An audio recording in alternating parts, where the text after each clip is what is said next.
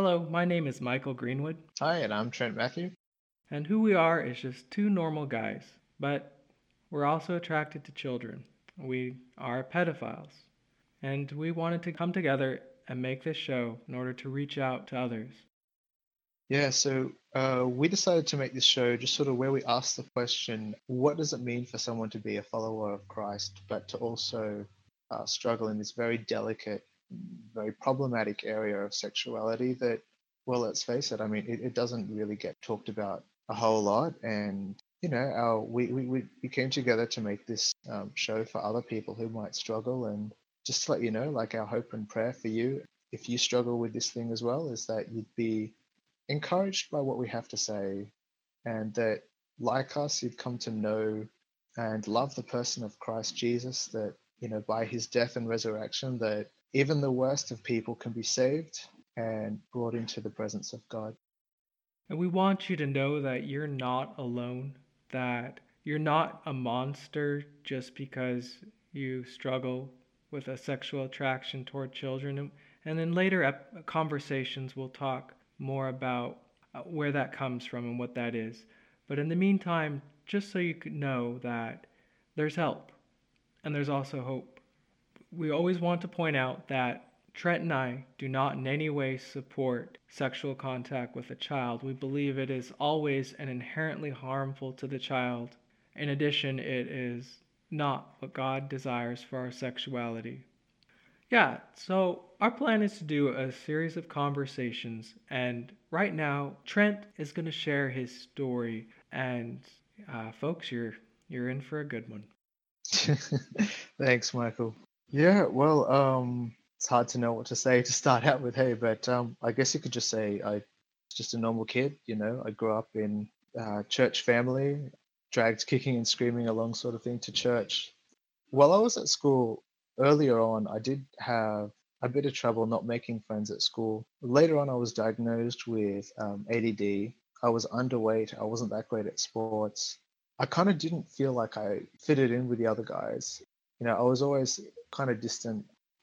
Anyway, like so, I uh, I kept on getting older, and you know, when I was 12, I kind of had this strange. Uh, well, it was when I started to develop this strange kind of attraction um, you know, as as all twelve year olds do. But like for me, it wasn't to to girls; it was to my friends. I, I kind of felt strangely connected in this way, like when we'd be like at church camps and you know we'd be getting changed and I, and I'd see them naked, that sort of thing. And I, I didn't know what that was, but it was just this, this this thing that wouldn't go away. Like I felt secure in in that sense, and I'm not sure why, but I kept on getting older, but despite that, the attraction sort of still remained the same. When I was 15, I got baptized, and when I was 17, that was the time when I really um, and, and I came out to myself as gay. So I realized that I was, you know, still attracted to my friends and everything. I remember I was on a, a church camp, and what we would do is we would write down a confession on a piece of paper and we'd throw it in a fire. And on my um, confession paper, I wrote down, God, I just don't want to be gay that was important for me. Like that was the first time I, I sort of acknowledged that I had this attraction. At that time, I didn't know what to do with it. Uh, yeah, but also at, at that time, um, things at home really started to get shaky. Mum started to drink and she started to remember stuff from her past, and she would just fly into these rages, like yelling, screaming, you know, punching holes in the wall, that sort of thing, throwing household appliances. And just for the next three years just everything just sucked. Like I, I, would go to bed and my parents would be screaming at each other and i'd wake up and my parents would be screaming at each other like there was very little peace. No one was taking responsibility for anything else. Like the whole house was a mess. Like always piles of dirty dishes. There'd be garbage that hadn't been taken out. Like it was just one of those things where you're just like what's the point in doing anything? You're just going to get yelled at you know regardless. So just lock yourself out. Just lock yourself in your room. But yeah so um long story short, like I, I finished high school, started going to uni. It was at this time I realized that my sexuality didn't really go away. Like, I guess I kind of looked back, like church camps and everything that I went to when I was 12. And I remember feeling connected to my friends in that sense, and I felt secure.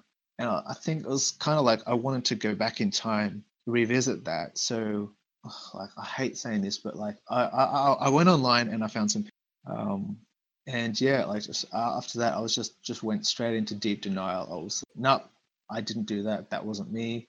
You know, I'm a good person. I, I go to church. I believe in God. I've been baptized and all this stuff. I would just pray and just pray and just pray and be like, God, God, I really don't want to be like this. Just please, just take it away, take it away. I decided I sort of need some extra advice or some help or someone to sort of talk it out with, just someone who could just tell me what was going on. So I got in touch with uh, with a Christian ministry, and there was this Christian guy who headed it up. This guy had lived a life in the gay scene for like ages and ages. Finally, came out of the gay scene, and he becomes a Christian, right? All this kind of stuff. And he basically sat down and told me everything that was going on. He's like, okay, so from your story, your life is hell. You know, mum's like this, dad's like this. You're having trouble um, making friends. Your brother's retreating. Um, who knows what's going on with your sister?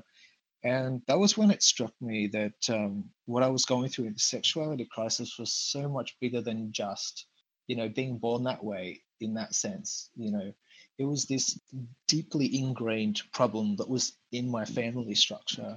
And, you know, I was I was reacting to everything in a weird way and it sort of got shaped, I suppose, that way.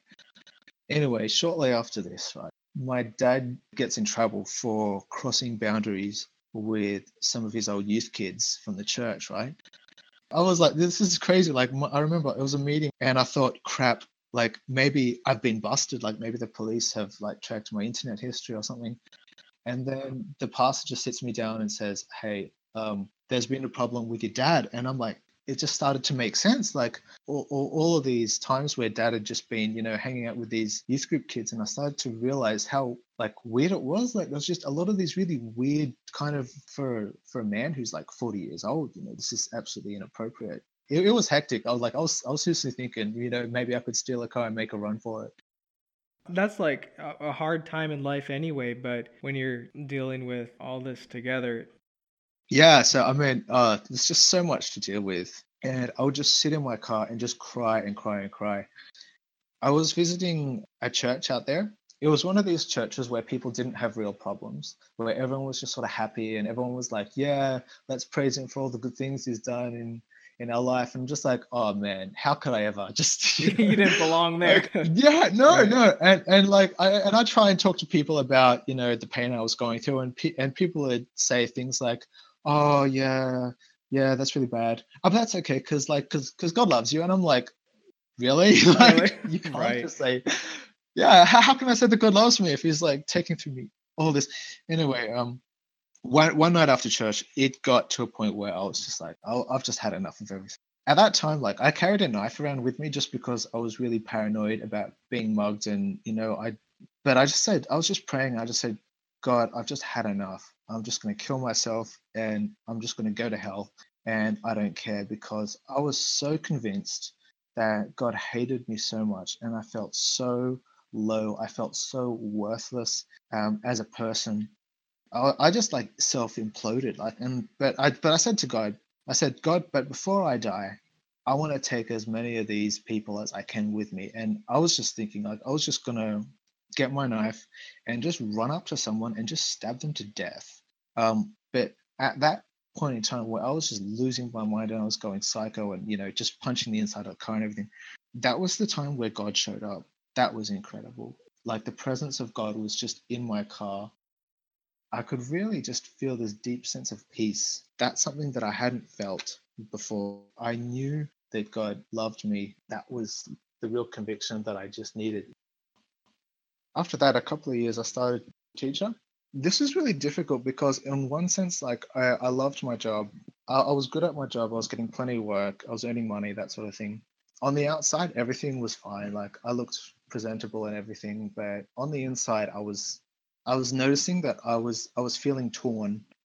Like i, I was just like internally confused. Like there was there was no way that i would ever right like i was always you know professional in in my conduct with everything. Like there was absolutely no problems no dramas whatsoever but then it was like every six to 12 months or so, like I'd find myself going back to those pictures. And eventually it got to the point where everything just came crashing down and um, I, I couldn't run anymore, completely at the end of my line. I remember I just I was looking at my hand like like the claws of a monster. It's kind of like I felt like you know in those movies where where someone that uh, it's like they go through this transformation and they turn into a werewolf and they look down at their hands and their hands are becoming claws and they're like, you know, who am I, sort of thing. I was forced to to realize that you know that I that I had this kind of struggle in this area. I was in absolute shock. Like it was like the light had gone from my eye. I was just like a this is like grief. This is like shell shock kind of thing the, my, my first instance was I need help. I need someone to explain this to me, what I'm going through, to find out if there's support available. So I went straight to the hospital. And I remember, like when, when it was my turn, I was I remember sitting, uh, asking to speak to a nurse privately, seeing a room. She's just like, okay, so what brings you in here today? Like all nice and cheery, and I'm just like, uh, well, um, I like boys. And it's like, as soon as I said that, it's like she pulled back into a snarl and she's like, what? Like a pedophile? And she's like, spits out that word and it just hits me. And I'm just like, oh, it's like the worst thing in the world. I, I can't remember what happened. I was, I was so stressed out. Next thing I know is I had an interview with a psychiatrist and then I'm being sent home. From, from here, I go straight to the pastor of my church and I tell him uh, everything that's going on and like I, I just cannot stop crying just so much crying like i can't believe it it's like it's all a bad dream like some hellish nightmare that i just can't escape everything would take hours like just doing the simple tasks like washing the dishes would take like three hours to do and i was like sleeping for most of the day you know having nightmares grinding my teeth feeling exhausted you know waking up screaming that sort of thing and I had to do all of this in complete secrecy. Like I didn't feel like I could tell any of my friends. I was paranoid. This is crazy. So the, the next day, the school phones me and asks me if I can come in for a day of teaching. and, and I basically just tell them, uh, I'm, I'm not feeling well today and I'm never going to come back. So bye. I, I just dropped everything. Like I dropped all ministry. I dropped all, all kinds of, you know, employment just so I could just get my head together, just so I could get myself settled yeah and in, in the next ensuing weeks like uh, I, I just remember just getting letter after letter after letter of you know saying the same things that you know i can't work as a teacher anymore um, that i've been placed on a list which is like you know you, you can't be employed to work with kids that sort of thing in one letter they actually send me a false accusation just to just to top it off. And i just remember breaking down again like like I, I seriously felt like they were just out to get me like they were just out to just you know shame me and put me in a situation where i'd kill myself or something like that. And i was just so depressed like anyway my pastor was really good. I was able to sit down with him and tell him what was going on and he was a really good listener after a couple of months and after a lot of letters editing and all this stuff not knowing how things are going to turn out eventually they just they said oh yeah sorry about that. Done some investigation and we found that that's you know it doesn't have any grounding to it so that's all good. So I, I went and asked for help and there was they, they they didn't link me into any kind of system of support. There was no kind of counseling. It was basically them saying okay we think you're a bad person and this is all the stuff that you're not allowed to do. That was it. That was the only thing that was there i did try and find some therapy none of the therapists that i saw really knew how to handle this they didn't really know what they were doing the first therapist I saw, it, it, was advertised on on the website that this guy specialized in dealing with this area.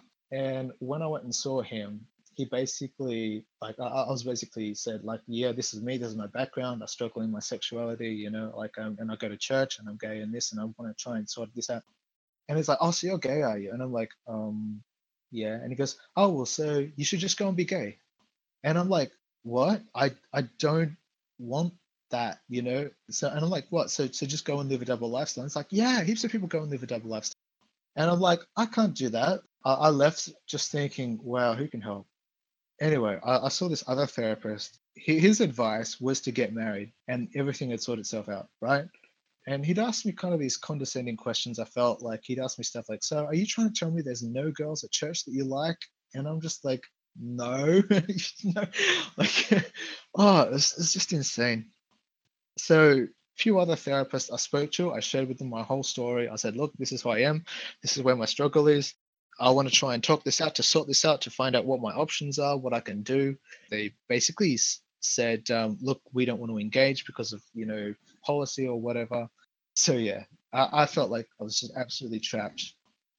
And yeah, it was at this time like I thought about suicide a lot because things were not getting any better. But the only thing that really kept me going was the fact that God had appeared to me before. And so that was the, like that was basically it. I was like, I, I don't know what's happening. I don't know anything. You know, sure the Bible's great. I don't know what it means to me now, but all I know is that God wants me to live, so I'm just going to keep on living. And I, I had this plan to kill myself, but I was like, no, I'm just going to keep on living. And if God got me through one sexuality crisis, then God could get me through another one. That's what I thought. Well, I started to get more stability as I would write out my story. I guess you could say that was my form of therapy. Like I would just sit in the library and just write and write and write and write. For every paragraph that I would write, I remember feeling so. I, I would get up and just walk outside and I would just cry and cry.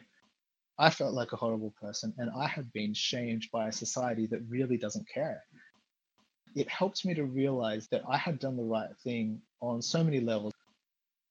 Shortly after that, I met up with a guy from ministry in my mm-hmm. city, and this ministry had a focus on sexual and relational issues. This guy had come from like he, he had his own sexuality background thing. He was I just remember just he was such a great guy. He was such a great listener. I basically told him like the first half of my story and then the second half later on and he was so loving so accepting and he was like wow that is such a that's such a story. It's amazing how god's been able to brought you through all of this. It was like for the first time like i was i felt like someone sort of understood it what i was going through and connected. After that like started doing ministry in the area of sexuality and then that went really well and now here we are doing this doing this talk show basically. Wow, Trent, thank you for sharing your story. I, it's uh, difficult when there can be so much uh, shame and tension wound up, but if we're not open about it, we'll never be able to reach other. I want to ask you, when was the when would you say was the lowest moment, and then when did it start to get better? Like when did you start to see the light again? the whole process took about, or, or, or, at least maybe about three years of just, I felt like I was stuck in this trough, not knowing what to do, like not knowing where my life was headed. I was basically just trying to survive. But then it was gradual. It was such a gradual change. Like I'd noticed that sometimes, like I'd be reading over my journal and then I'd look back and I'd be like, oh, I can't believe I used to think that way about that situation. That sounds really bad, but I'm so glad that I don't think that way anymore, sort of thing. So I did start to see change. It was really slow and really gradual.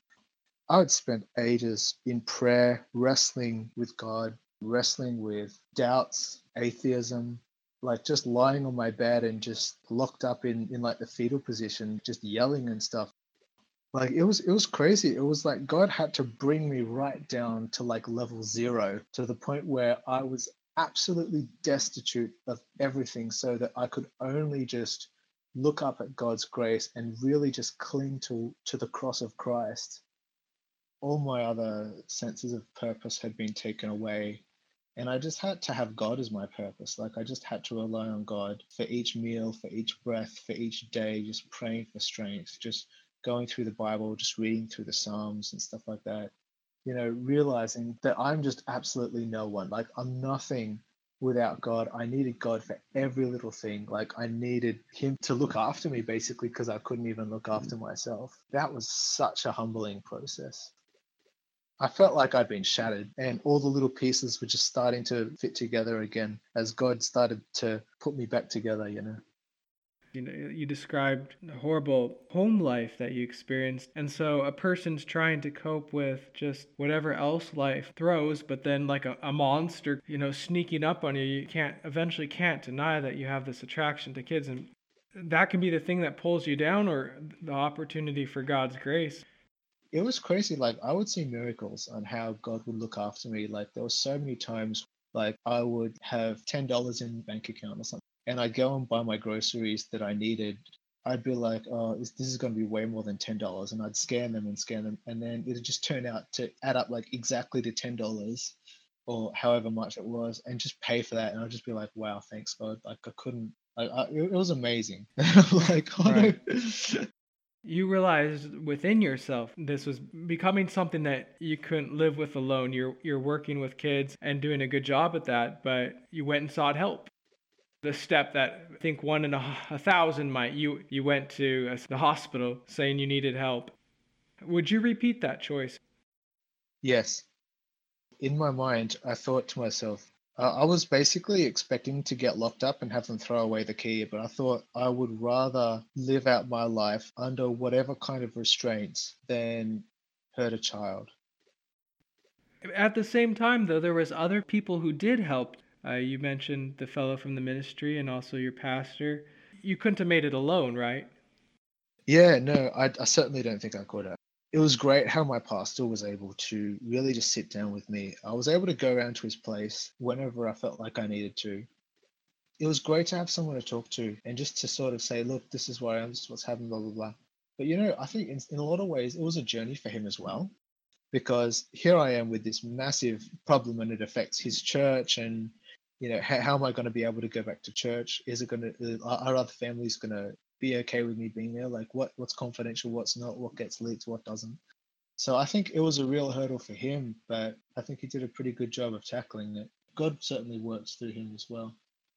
As well as the other guy who was from that ministry like he was just able to just listen and just be so understanding, hear what I had to say, and it was great because uh, like he gave me his number and I could just call this guy and just talk about what what I was going through, and yeah, it was knowing that other people were there for me, which made so much difference. If you could tell the person who's going through that dark moment, what would you tell them? I would tell them only God can get them through. I tell them to keep going, to keep trusting, but ultimately everything comes down to God. He is my anchor, He is my shield, everything that I trust in. I just want to say, you know, I love you. I encourage you to keep your eyes on Jesus, to really just cling on to that cross. Because Christ dies for people like us. Christ died for the tax collectors who were seen as like subhuman, you know. Jesus loved the the prostitutes who were seen as subhuman at that time. You know, it's all the sinners all the people who don't believe that they have any part with God, these are the people who Christ calls to himself. I just encourage you to just trust in God and really have faith that he will he will take you through. Well, thank you Trent for sharing your story. We're going to be doing these conversations on a regular basis. I'll be sharing my story next. And our hope is to reach out to anybody else who's been in that position that we have where you feel like you're in the dark, alone. If you're listening to this and you'd like support, we'd refer you to our website, which is christianpedophile.com. You'll find an email address, support at christianpedophile.com, where you can email. Also, we do recommend uh, Virtuous Pedophiles. That's an online community of folks who are minor attracted men and women who are committed to never harming a child. Until next time, God bless. Bye.